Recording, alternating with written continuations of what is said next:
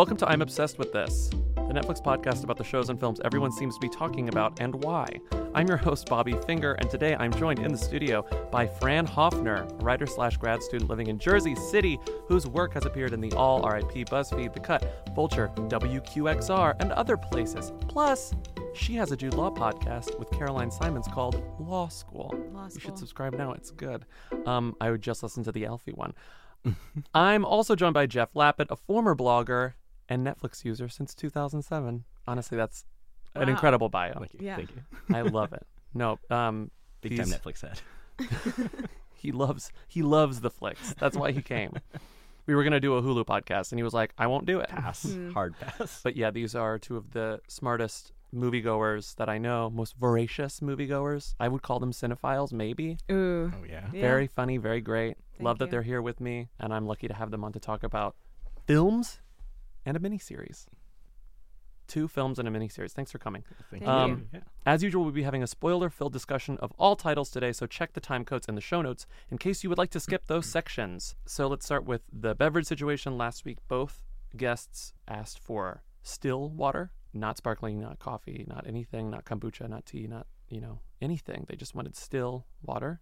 You both chose coffee, Geoff with the hot Yeah. black, Fran with iced oat milk. Mm-hmm. I got iced with whole milk. How is it? It's, good? great. It's great. Mm-hmm. It's good. Yeah. I I felt like it would be a waste if I didn't ask you to bring us coffee. You're a noted fan. Noted Java head. This is a great example. I feel like we all have examples like where we it starts as a joke and then it becomes an actual part of your DNA. Yeah. hmm Where I was like, I I remember laughing at just Java as a personality. I've always thought was really funny, like Cracker Barrel signage Yeah. about Java beans needing caffeine. Don't talk to me before it. I always thought it was very funny, fully as a joke.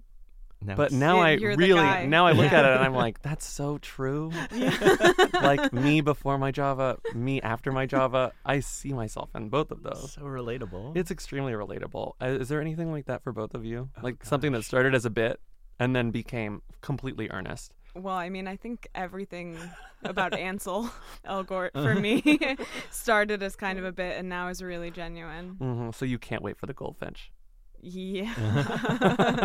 I watched that trailer came out today. I was like, all right, fair enough. I'm in. Yeah. His, uh, someone, I was in a text thread with some people this afternoon talking about it this morning, and someone described his puffy lips, his pillowy Oh, lips. And it was like, I, would people have been, you know, lusting after Ansel's pillowy lips a year ago? Probably not. That Maybe same not. person. I don't lust for him really. you just like him. Yeah. You just like him. yeah. I, I don't feel any You're an Ansel physical. fan. Yeah, Stancel. Yeah. Ansel. you were you were- you used to just kind of laugh at the idea of Ansel. Yeah, because I I love the idea of actor slash DJ, Mhm. and I love the sort of side EDM career. And when he'd be like, "I've been DJing way longer than I've been acting," Yeah. and it's like, okay, calm down. I wasn't checking, you know. um, but now that he's gone full acting, it's like I'm ready. I'm ready. It's I'm really here. nice. And Violetta is, you know, extremely Oh, lovable. Violetta Doing Viola- Spawn, Oh, she's so good. Spawn for Colgate. You love that? Uh, the Goldfinch looks good. yeah. Why not? sure. I don't remember. I know for a fact that I read that book. Wow. I up on me. know that I read it. I don't remember it. Yeah. I, I got- wait I got for Ansel's nothing. version of it. Yeah. Like I'm sure it'll be an entirely different experience. Yeah. How he sees it. Yeah. Is there is there someone you've ever like fanboyed over as a joke and then realized, wait, oh yeah. no, I'm Dia- a fan. Diane Lane. there, there was Wait, how could that ever be a joke? It- well, it started out as as a joke because I was talking on Twitter about like how nobody ever like sends me links to things or sends me pictures of anything. So I was like, I guess I should just be loud about what I like, and I picked Diane Diane Lane, and I just wouldn't shut up about Diane Lane for like two three months. And it worked. It worked. People kept sending me pictures of Diane Lane and telling me about stuff that they saw Diane Lane in. And it was this was like right before um, Batman versus Superman: Dawn of Oh, Justice, yeah, and so Is that I- where she's like she's the president? Isn't she the mom? no, she's the Kong. the mom. aunt. She's one Oh. of the Marthas. Oh, okay. Oh, sure. Yeah. Mm-hmm. Um. So yeah, Diane Lane. She's great. Have you seen Under the Tuscan Sun? I haven't yet. Oh, that's peak Diane yeah. Lane. You got to see that. it might feel like too much Diane Lane for me. I need to mentally prepare for it. You got to see Under. Have you seen Under the No, Tuscan Sun? No, I've never Sun? seen it. Oh, you got to see Under the Tuscan Sun. It's not. What's she on- doing under that sun? She's starting over. Is what she's doing. Oh. Fran. So She's starting over. Um, What are you both watching on Netflix right now? We got to start with that. We got to start with that. Fran, I'm still rewatching. I think you should leave. I cannot stop. I've been saying, "Oh, nice," to every, like every. It's a actual. It's worse than the Java problem. Oh yeah. It's a. It's broken apart in my brain, It's like and I. infiltrated our language at home. Like, What's your favorite? What is each of your favorite lines from the? Not even just car focus group.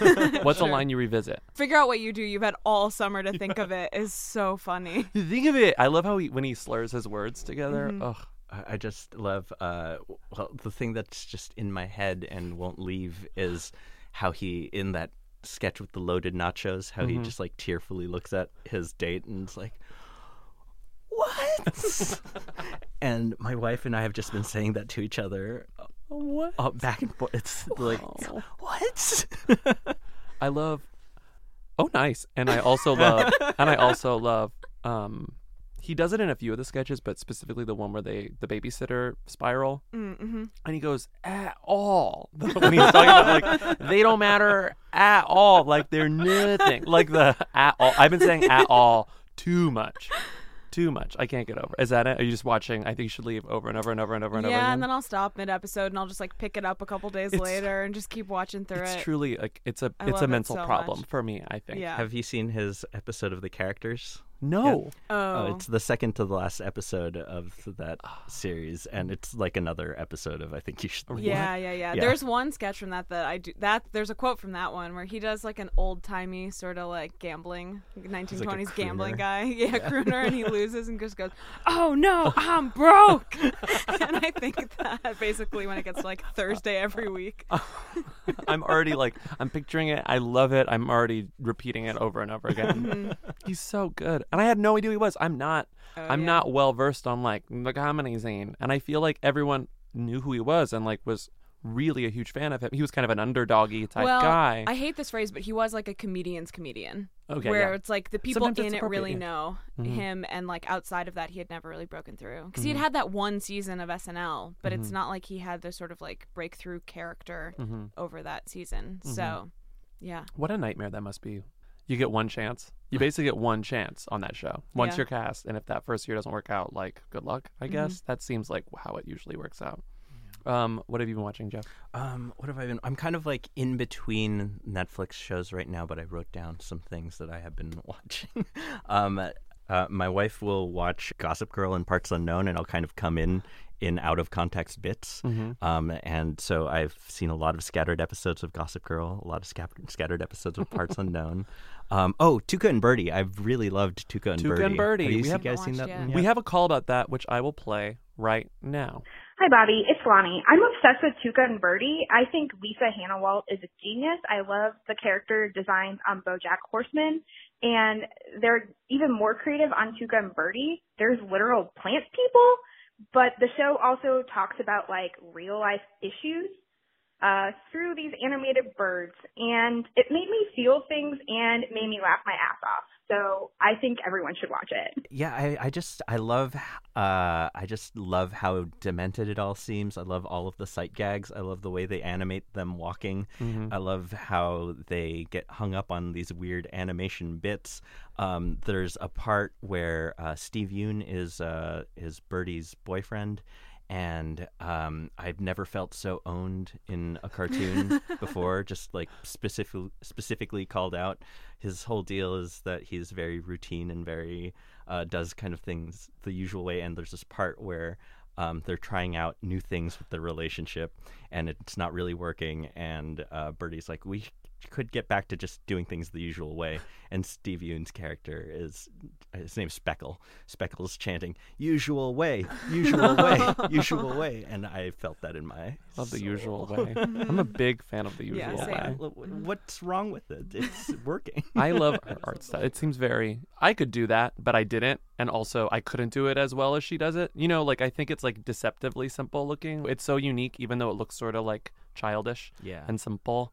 But you know that it's very singular. And you both know Marion. Mhm. I was on her Instagram stories, and there was like she had a print of this like male nude Mhm. Oh, that was yeah. like in beautiful golden hour in her Oh, right, apartment. Yeah, yeah, yeah. Mhm. And she zoomed in on it, and I was like, "What is this?" And it was Lisa Hanawalt. It was a Lisa Oh, Hanawalt wow. print. And I was like, "Well, I'm gonna Google this later." Yeah, all Add her it to the stuff is so colorful. It's just Yeah, so it's great. pleasing to look at. And I never, I, ne- I never got into BoJack. I probably should. I just didn't. It didn't land I, for I me. wasn't either. I I watched a f- couple of the first episodes and it just didn't stick with me. And everyone I know has been saying you got to keep on going. Mm-hmm. Yeah. Um, Yeah, I had the gets- same just thing gets with it. better. And I just I haven't gotten around to. It. And when I see like isolated screenshots from it, I always laugh at whatever the joke is, Yeah. but I've just never gotten through like the first few. I'll get there. Yeah. I'll get there. I'll just add it to the pile. Uh, so let's just get right into it. We're going to talk about When They See Us, the new Ava DuVernay miniseries. We're going to talk about The Perfection, the new Allison Williams vehicle, and we're going to talk about Always Be My back. Maybe. She is. she's back with a vengeance. I want to talk about When They See Us first. We all watched it, four Yeah. episodes. So it, Yeah. initially, I was like, oh, four hours. They're each, you know, pushing an hour and a half Mm-hmm. And they're all extremely different structurally and stylistically. I wasn't expecting that. I kind of went into it expecting a more standard true crimey thing, Yeah. like a People versus OJ sort of situation, Mm-hmm. but it's not. It's very cinematic. Ava DuVernay directed all of them, co-wrote all of them. Uh, it's about the Central Park jogger case from 1989.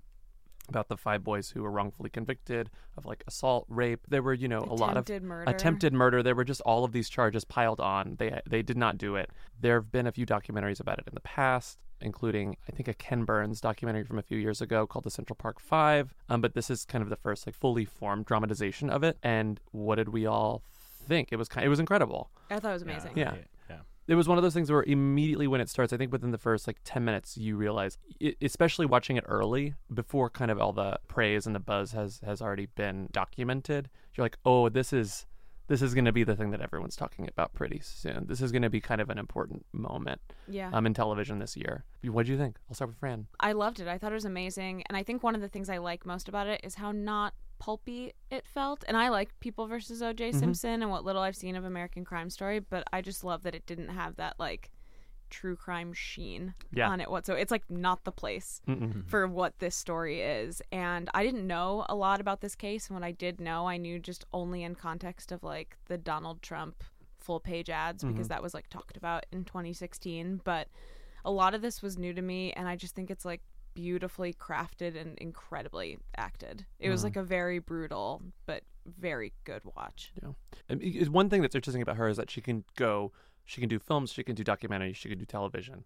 And then this sort of like kind of in betweeny thing, this miniseries is its own sort of medium. She's really good at balancing like brutality with something beautiful. It's empathetic and it's never melodramatic, you know? Mm-hmm. And I feel like they can always veer to that. Like I think with the People versus OJ stuff, there's a lot of like scene chewing in that show, which works Yeah. in the People versus OJ. Like it works, and especially when you have these same characters throughout the entire season. And in this one, it's sort of broken off into these little four vignettes. You have the actual arrest and the coercion from the police in the first episode. You have the trial in the second episode, the trials in the second episode. they're sort of re-entry into normal society in the third, and then the kind of complete horror story of the fourth one. That's just about one character. And I don't think that many people could do that kind of as gracefully as she did it. And she also, and I think it helps that she wrote it, Mm-hmm. um, that she had complete creative control over the entire thing. Um, what did you think, I th- well, I think it's she uh, she handled it all very respectfully as well. One of my worries going into it was that you know just by nature of forming a narrative around a true crime thing, it sometimes makes it feel exploitative. Mm-hmm. And that wasn't the case with this one. There's a lot of humanity throughout. And uh, from the first episode, you're really just caught up in how uh, heartbreaking and just infuriating this case is. Like, you know, every any scene with all of the detectives just kind of crafting things to fit their narrative of the events and not necessarily the truth of the events uh, I was just shaking. Yeah, the, in- that first episode is an ap- as a nightmare. like Yeah. Felicity Huffman too uh, is just such a villain in in this. And like a not seen chewy villain No. performance. and especially that final scene that she has in the last episode. Even when people are shown the truth, they find ways to just rationalize themselves out of it. And that scene, she's like, "No, that's not what happened. I'm sorry. I did the right thing. Goodbye." And like to her, she's doing the noble thing. Yeah. And yeah, she's still a monster and completely indefensible, but like she sells that. She sells like, "Oh, I understand like why she can sleep at night. I know why she's acting the way she's acting." We got justice for a woman who was used and thrown away like garbage. Those boys did that. We helped make sure they got what they deserved. And I'll be damned if I'm gonna lose a wink of sleep over it. And it's too bad you are. Thank you for buying the books. Enjoy. There were three of the actors who were aged up, and they got adult replacements in that really great third episode. And then Corey. Corey, who was played by Jharrel Jerome, who was in Moonlight. Moonlight, yeah. He I was, was- like, where is what is he from? Moonlight. Yeah. I, I was I was having the exact same reaction. I was like, why do I know who this is? And he's Little's like first kiss, 1st Mm-hmm. everything. But he was cast in both the young and the adult roles. Ava let him take a month between filming young and old so that he could gain a little bit of weight and like get Oh, into the character Oh. so that he could like try to like emotionally prepare for the whole prison oh sequence. my gosh. I read something about how they had grief counselors like yeah, everyone had set access. during yeah during the filming just because it was so intense. I one thing I really liked about the show is that obviously people are going to be in and out of the narrative, but the one constant are the parents, Mm-hmm. and or they're just always there and they're always played by the same people. There was something really powerful about that, Mm-hmm. and especially Niecy's character who goes through like a whole cycle of like she's monstrous in her own ways, and then she tries to redeem herself, and it's a heartbreaking performance. Corey's mama. Corey, can you hear me? It's mama. Yeah, yeah, yeah, mama, mama. What's up? What's up? Somebody loves you. What? Somebody loves you, baby. You getting out. Mama, wait, wait, wait, slow down. What are you talking about? Cor- Corey, listen to me. The man who did it, the man who actually did it, confessed. He confessed. Oh, I've been praying for this day. You free. You coming home. My baby coming home. Oh, it's it's really good. I just I don't know sort of drama wise if I'll watch something better this year. Yeah. And it's and again, I think that the structure of it was so unique and kind of jarring. We're so conditioned to true crime stories I, at this point. I liked point. that about it. I Yeah. liked that tonally each one was a little bit different. In the second episode, the beginning of it, it feels kind of structured like a uh, almost kind of like a sports movie. In that, Oh, oh, here's the crew, here's the who's who, here's who we're up against, and it, that Where they're all like little- arriving at the courthouse. Yeah, yeah, like- that felt a little corny, but like it, it, I think it also served, uh, but it felt corny at first, but I think it also served the narrative of that episode where these kids have a little bit of hope in them before the verdict is read because the evidence clearly like points that it's not them, and then they get guilty verdicts, and it's just the rugs pulled out from under them, and it's just so heartbreaking to watch. yeah, watch they're those they're all pretty convinced that they're gonna go home Yeah. until the very end of that episode. And even just watching, you're watching their defense lawyers like do an extremely good job, Mm-hmm. and being like, "Well, I don't see how anyone could like vote against this." yeah, and like then- Joshua Jackson's Oh like gosh, being Joshua Joshua Jackson. Jackson is like doing such a good job, y'all. Like, oh, I love the the like shallow focus thing they would do really frequently with the with just the faces. A lot of that Oh, like, like the directly Barry to camera. Jenkins the Barry style. Jenkins Yeah. stuff. Like it I was mean- all really powerful, especially at the end. a lot of that third episode reminded me of the like Brian Tyree Henry sort of like anecdote Mhm. in uh, Beale Street, which is Yeah. just like such a beautiful part about like readjusting to the world and like the sort of soft focus of how everything seems like out of place. Mhm. Everyone should watch when they see us. And the thing about this, everyone will watch when they see us. I feel like that's just going to be one of those things that like you will hear about. Fortunately, we've all watched it. Yeah, And we I can like be the want to ones to have say more it. conversations about it. it. Is Yeah. like the best thing I can say about it. Ava DuVernay is like, uh, there aren't there aren't many people. Yeah, the Who Logan were- Marshall Green comeback is starting. it's it's real. It's gonna happen. I gotta say, I love to see John Leguizamo at a ten minute mark in something. Oh my god! I love John rubbing, Leguizamo's rubbing my like, hands. uh, dad turn in Oh his my phase God. of his Oh, career. he's so good, and it's just like this is he's no longer the pest, you know. No, he's your Oh. dad. He's the daddy.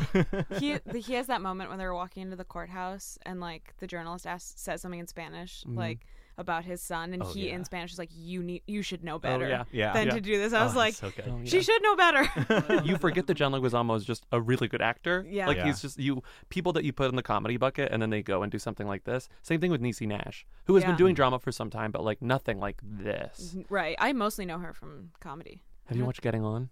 No. Oh my god, it's only two seasons. It's so good. Oh, okay. It's uh, d- it's the one about the doctors. You know about this? HBO, Oh, two seasons. yes, yes. Alex Borstein, Niecy Nash, and uh, Laurie Metcalf. Oh. Oh, wow. So Mm, good. Three okay. doctors, two seasons. Incredible. Um, let's move on to Always Be My Maybe. Rom com, Mm-hmm. 180 degrees. Yeah. Um, starring Ali Wong, Randall Park. Ali Wong of comedy fame, Randall Park of Fresh Off the Boat fame. Um, directed by Nahnatchka Khan, who created um, "Don't Trust the Bee in Apartment 23." That's funny. Mm-hmm. Um, Oh. she's a prolific TV writer. This is her first movie. Uh, rom com is back. Here's another piece of proof that the rom com is back. Uh, what did we think of Always Be My Maybe? Great title, Great title. great Keanu Reeves moment. The rest of it, eh. I would say that that was the high point of the movie for me because it was just so bizarre and felt like it was out of the. It was. It came out of something completely different. He's really in the movie. He's Yeah. in it. Yeah. He's in the movie and then he's suddenly out of the movie. Yeah. let's talk about what this movie is about. Ali Wong and Randall Park are childhood best friends. They live next door to each other in San Francisco. Randall Park's mother dies. Mother taught Ali Wong's character how to cook because Ali Wong was frequently home alone because her parents were always at work. Uh, they grow up. They have one m- bad romantic moment. They have sex in the back of his car when they're like 18 years old. It goes badly. They insult each other. They never see each other again until 2019 when they're both 34. Point is, they never make it happen. He comes back into her life because she's in San Francisco because she's a famous chef now. Um, and their romance is rekindled, sort of, but they both have partners. Will they or won't they? Spoiler, they do, Mm-hmm. but then there's 40 minutes left. yeah. Um, and Keanu Reeves is a main deciding factor in their eventual reconnection. like all great couples. Like all great couples. Uh, Geoff, what did you think of Always Be My Maybe? Um, I was a little disappointed by it. Mhm. Um, if I'm being honest, I, I really want to root for it because I love that uh, we're at a point now where we've got two Asian leads in a romantic comedy. I love that romantic comedies are back. Um, back. and uh, I'm I'm for it, but I just uh, I just couldn't really get entirely behind this one. I I felt it was a little too long, uh, and like you're saying, they get together and then there's 40 more minutes of Mhm. it. Um, the uh, the, I there were a lot of funny things that I liked about it. Um, there's a great joke about uh, Glenn Close ordering a Pineapple pineapple, sandwich, which I, I loved. Um, I think both of the leads, uh, Ali and Randall, are uh, very funny. Um, but uh, I, uh, I it wasn't really hitting with the uh, per, with the uh, supporting cast for Yeah. me, and I feel like that has uh, that has always been one of the hallmarks of the those top tier rom coms. Like the supporting cast is always is always bringing it. They're the scene stealers, yeah. yeah, they're scene stealers, and uh, the there wasn't really much scene stealing going on in the supporting cast there. Uh, Fran, what did you think? Um, I was also a little disappointed by it. I think it suffers from like I I want the rom com to be back so Mhm. wholeheartedly. I'm finding that a lot of the more recent ones, the leads just do not have chemistry, and I don't know if I felt that Ali and Randall had chemistry with each other. They came off like two people who had been friends, and Yeah. I know they like co-wrote it together, and it does have like that kind of like friend energy to Mhm. it, but I just didn't really feel any kind of like good sort of flirty energy between them. And I don't think it like was actually sort of grappling with the idea of like harboring romantic feelings for someone you've like shared a lot of your past with. Yeah. Like didn't almost like buy into its own premise. There was those reveals, that final reveal where she's like, I've had a crush on you my whole life, was presented so casually. Like Right. there there weren't big emotional moments the way that you expect in a rom like Mhm. overly dramatic moments where like this profession of love takes everything out of you. Even the ending. Mm-hmm. I felt like nothing was big and I and and yeah, that's what makes rom coms so unbelievable. And I kind of think that was one of the points of this movie to make something that avoided those little tropes and presented something a little more relatable. Because they make a compromise at the end of the movie that is a little rare. Maybe in another rom com, she would have sacrificed her New York dream or he would have sacrificed something, but he was like, no, I'll move for you. Yeah, I love to see that like idea sort of gestured towards. Mhm. Where she's like, I get to have the career that I want. And he's just like, I'll go for it. But I was just sort of like, okay, I figured he would do that. like, seems right. Seems like a good idea, Mm-hmm. I guess.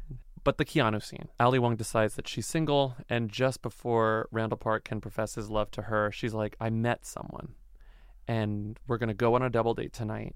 Let's go to this like dumb fancy restaurant with small plates and have a double date, and you'll meet him. Turns out this guy is Keanu Reeves, and it's Keanu Reeves playing Keanu Reeves, a sort of exaggerated portrait of like a really egotistical male celebrity. It's funny, but it kind of overstays its welcome.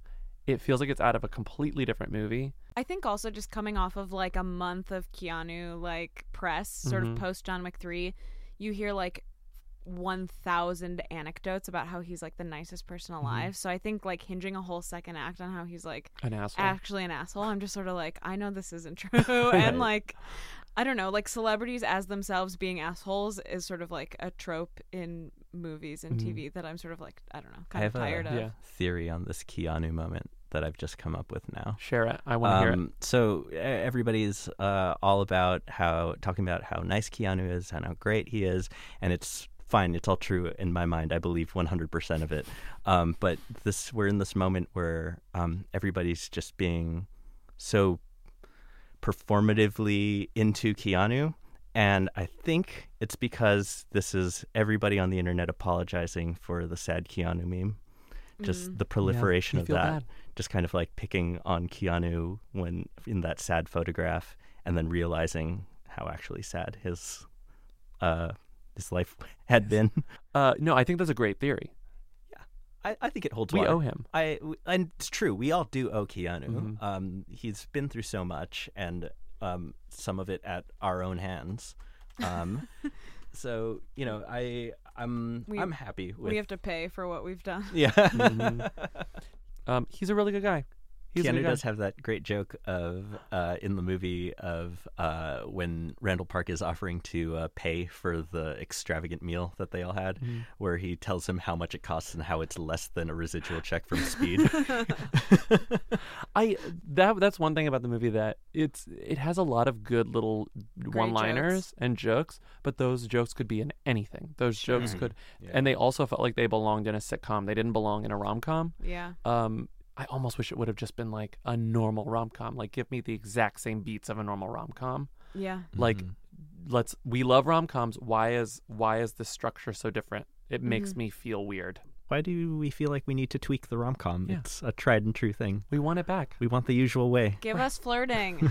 give us flirting, give us like give us one instance of a blow up cuz they have blow ups like 3 times in this Mm-hmm. movie. And it's like I want it to happen right at the end of the second act and I want them to get together 15 minutes after that. yeah. And I want them to get together in public and then I want there to be a crane shot after they kiss.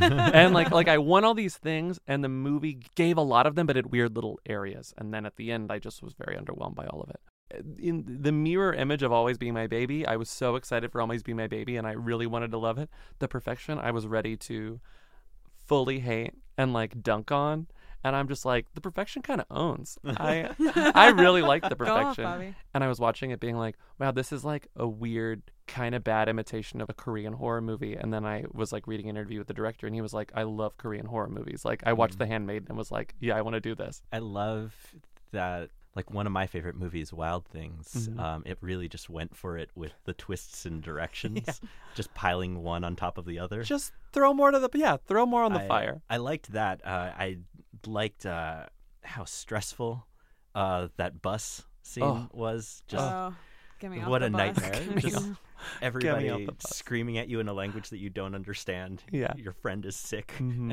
and uh, about to shit herself. Oh my Just god. terrible. she does shit herself. She, Yeah. she, she shits herself on the steps. Um, the Perfection is a horror film slash musical drama about uh, industry industry drama, starring Allison Williams and Logan Browning and Steven Weber. Good to see Steven Weber of Wings fame. Yeah, do you all, do we all remember Wings?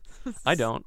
Um, uh, as these two like virtuoso cellists, cello only. cello only, Yeah, they're like five years apart. cello academy. Yeah, it's cellos fan. only. They Cellos get only. tattoos, Like a- even a- though they're minors. a very like preparatory, you know, world renowned cello academy, and they reconnect in adulthood, and you find out there that they're both like extremely jealous and obsessed with one another, and then things go from there, and it kind of is like a um, handmaiden meets a what's the f- Black Swan. Yeah. yeah. It's very Black Swanny, only qu- not quite as not quite as like nuanced. I don't know, like not quite as thoughtful as Black Swan. It's just let's go hog wild. Let's fully do the funny games rewind and show you things as they really happened after you've already seen them once. Uh, it relies on a lot of kind of annoying horror film things like that, but I I was into it. You think Allison Williams is the villain? She's not the villain. You think Logan Browning might be the villain? She's not the villain. Steven Weber's the villain. Steven Weber. Steven Weber and those other two dudes. yeah. It's it was not- rape the whole time. It was always Yeah. about sexual assault. Yeah. Um, it was not uh, really body horror. It wasn't about Ebola. It wasn't about False flag. false, Ebola so flag. many, Ebola. so many false, so many false flags in this movie. Uh, let just talk more about it, Fran. Tell me, about, tell me what you think about the, the perfection. Convince me that I'm wrong. I mean, I don't I don't know if I can do that. Uh, This is like so far from what I usually like to watch, but I was so intrigued by the premise as someone Mm-hmm. who likes and engages with classical music a lot. I was like, is Allison Williams Oh, God, going to be even- able to convince me that she knows how to play the cello? Um, and she did okay. She, She oh, did yeah, okay. right. You are you are a classical music expert. I yeah, would and say. I played cello for a Amazing. I didn't even put that together, Fran. I'm so this stupid. is so no it's totally fine it's like this is really a horror movie for me in this in this regard but it was wild to sort of like they certainly would never have a cello only academy that's strange Okay. um the way that they would just sort of conjure names of pieces without composer where they'd be like do cello duet and b and i'd be like whose who's what compo- that's not just a piece you just say um so i found myself getting really anxious about that Mhm. um but i mean i as as a girls stand i will always sort of ride for whatever allison williams is doing I will say she's really carved a interesting niche. Yeah, Uh, it's really tight how she has really uh, been playing with those expectations of her based on like girls and Get Uh-huh, Out. Just yeah. like here's a white woman with darkness inside with her. darkness, who has like weird relationships with like people of color, like Yeah. like strange and fraught, and like and in this case like sort of sexy. Uh-huh. But like, what is it? Is it menacing? I'm not quite sure. And I think she's actually very good at that. The movie would not be as unpredictable as it is if those performances weren't as good as they are.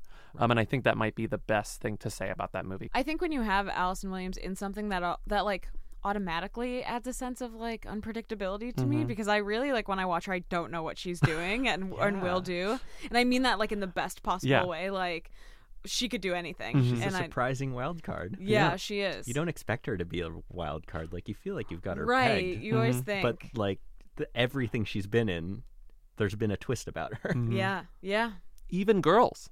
Even Even girls. girls. she Like the- won at the end. The end of Girls is She was the main character all The along. yeah, whole it was time. always about Marnie. oh my favorite shot in this movie is when she's getting after she gets tased hmm and she falls and um logan's got her like boot on her mouth and she's just turned a little and her highlighter just looks amazing. Her makeup looks perfect for someone who's been kicked on the ground three times. I was like allison unbelievable. Like, you look perfect. Of course. We had to stand. yeah. When she i loved i loved how the whole movie i was sort of like not a great wig on Allison Williams, and then and then at the end she takes off her wig. That was and I was like, uh, would I have would I have thought that's not a great wig if she hadn't been sort of selling it as a bad wig? Like her, per- she was giving she was giving a performance as someone who was aware that they were wearing a bad wig. When you think about it, Allison Williams is doing a lot more than I think a lot of people want to give her credit for. This is an extremely galaxy brain take on Allison Williams' wig. Uh, but this movie, it so it goes. So you go from thinking that Allison Williams is a victim, or like sort of sad and pathetic, and and like the one who got away in a mm-hmm. sense, like the one who didn't become the world-renowned cellist. Do those exist, Fran? cellists who get away No, cellists that are World-renowned like that famous, like young cellists. Uh, yeah certainly Certainly, mm-hmm. like they would have a billboard for like an alcohol, like at the beginning. yeah i would hope so i want that future for cellists in When's the last time you are you gonna are you gonna like pivot to professional cellist no, like I'm when not you that as you age? But i love it's a beautiful instrument. Okay, i it think is the movie could have really showed more of how beautiful the cello is. So it goes from there you go from then you think that she's fully the villain then ultimately it's like you said a movie about sexual abuse it's a movie about rape like fully rape and the and the perfection is kind of again it's like this the explanation for events is pretty simple. Like it's like they're rapists. That's it. Mm-hmm. It's a big smoke and mirrors operation where it's like they have this school where they lure these talented young girls in and then play this game where it's like you have to play this this well you have to play the perfection and if you don't you will be assaulted and you will be punished and tortured for it. And i think in that sense there was something there was something almost interesting to the way that it reveals itself to just be about that. Like it's like a comment on like the way that sexual abusers can masquerade as like like mentory figures where it's Yeah, like that's gatekeepers. gatekeepers where it's like those those are the people who are often the people who are the predators the ones who are in that position of power and in that position of influence and people who are held in high regard um, because they use that to their advantage and it's like that's how they strip tho- those girls away from their families by presenting it as this like great opportunity i don't know there was something kind of interesting about that but mostly i just liked how fucking bonkers it was.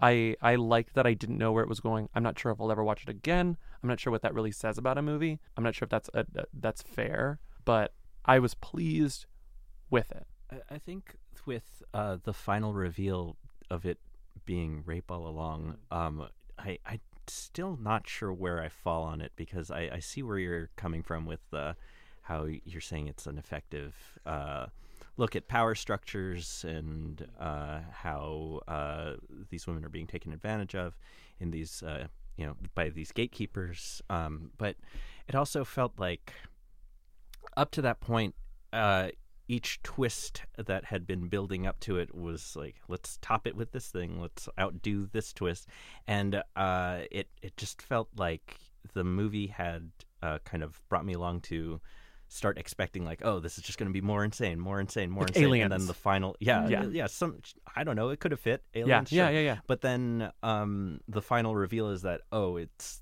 it's a rape academy. They've Yeah. just been raping these girls in the school, and it's just like, oh, that's. I was like really along for this ride, and then it just comes to a screeching halt, and because of this just shockingly like awful uh, thing that that uh, that is behind all of it, and uh, like I guess like maybe thematically that works, but like in terms of like my viewing, um, Mhm. that really just kind of uh, made me take a step back and uh, kind of I don't know I don't know I, I don't know if I want to say that I'm disappointed in it, but it really just kind of took all the momentum of the movie Yeah. out for me Because it goes into something that's like completely over the top and to something that's utterly real, crazy like- to something that's almost like painfully real. Yeah, it's like a it's like a, a really like a fucked up reality as opposed to like a fucked up fantasy, I Mhm. guess. Um, but at least there was that final shot of a quadriplegic Steven Weber with Yeah. an IV in his arm and Right. t- two people playing the cello together. Is that possible? I- Is that possible? I, what do you I've think? thought about this all morning. I do think it is possible. Yes. yeah, Yeah. especially if you're if you're both extremely talented, if both parties are extremely talented to begin with, Yeah. and super And they in sync with each other. and other. they share that bond. you Yeah. know? They share that bond. they yeah. share that bond. They're in love. What do you think you would like? Like, how do you could you could you test that with someone? Like, could you find another cellist and be like, Yeah, definitely. like, Would let's you try this? Be the bow or the fingers? I think I would be Bo. I mean, I guess if the music is in front of you, like, I can understand how that really isn't that difficult to imagine. You know? Yeah. I guess 'cause Improvising. I'm right-handed. I'm just like, oh, I would be the bow. Yeah, improvising. I can see like how that could be a little. That'd be a little more impressive. Yeah. But, like if you're just playing an, an Yeah. established piece of music, like why and not? Are, and let's just, I'll be honest, there's not a lot of people improvising on the cello. And I Oh, think okay. that is sort of a failure of the industry at large. But, like, maybe one day. if you had to write a a, a cello a horror film about the cello uh, industrial complex, I what um what what would what would it be about? What would it be called? Oh my gosh. That's such a good question. is it? I'm not sure it is, but answer it anyway. Bowfinger? Bowfinger. I mean, the sort of like high part, the neck. The neck. The neck is maybe. Because you have to. Is there something about like? Do you have to do stretches as a cellist? Like, do you have I mean, get your all those in the right string instruments are really hard, unlike your body. And like, yeah, that's like cello is really leans on like back posture, whereas like it's violinists who get really bad Violins shoulders. get bad shou- yeah, yeah, yeah, yeah. Um, I'm fr- someone I grew up with is like a violinist in a professional symphony orchestra, and like watching that sort of Instagram presence has Mm-hmm. taught me a lot about this world as like someone in their 20s. hmm Uh, and it's just constant sort of like physical therapy and Mhm. like body stuff. I mean, I wish there was almost, and I don't, I don't like horror movies. I'm very squeamish. There could have been more body horror in this because Yeah. I do think like having like a la Black Swan, like Yeah, that really went for it. yeah, and it's an industry that does take a lot out of one's body. hmm Um, so they could have, I don't know, they could have chopped off more shit. Yeah, and I th- and I think that that's that's why I brought that up at the beginning. It's a- as much as I was impressed by it. Um, we'll see how how long that lasts. Uh, it's just like this guy said. I mean, he I think he's talented, but you he's he mostly has done TV, and this is kind of his first foray into horror film, and he like saw a genre that he liked, and he's trying to get good at it, and like fortunately, I think it's like mostly successful, but the sense that he's mimicking and not actually creating something is there throughout the entire thing. Yeah. And maybe if maybe if he went a little harder with the cello industry, maybe if he spoke to someone like you, if he Oh had a gosh, consultant I'm always available. for the next cello horror, Yeah. I would love that. It really just made me want to rewatch The Handmaiden, which I Oh, love yeah, same. and like is one of my favorite movies. also, also gory, gorier. It's gorier and gayer. yeah, It's Yeah, it could have. This movie could have also been gayer. The gay, the, and that, and the one I'm sex sick scene. of nippleless sex scenes. Nippleless I sex- swear to And when she covers up, I was like, Allison, Grow this is up. your moment. Grow up. Come on, Allison. Grow up, Allison.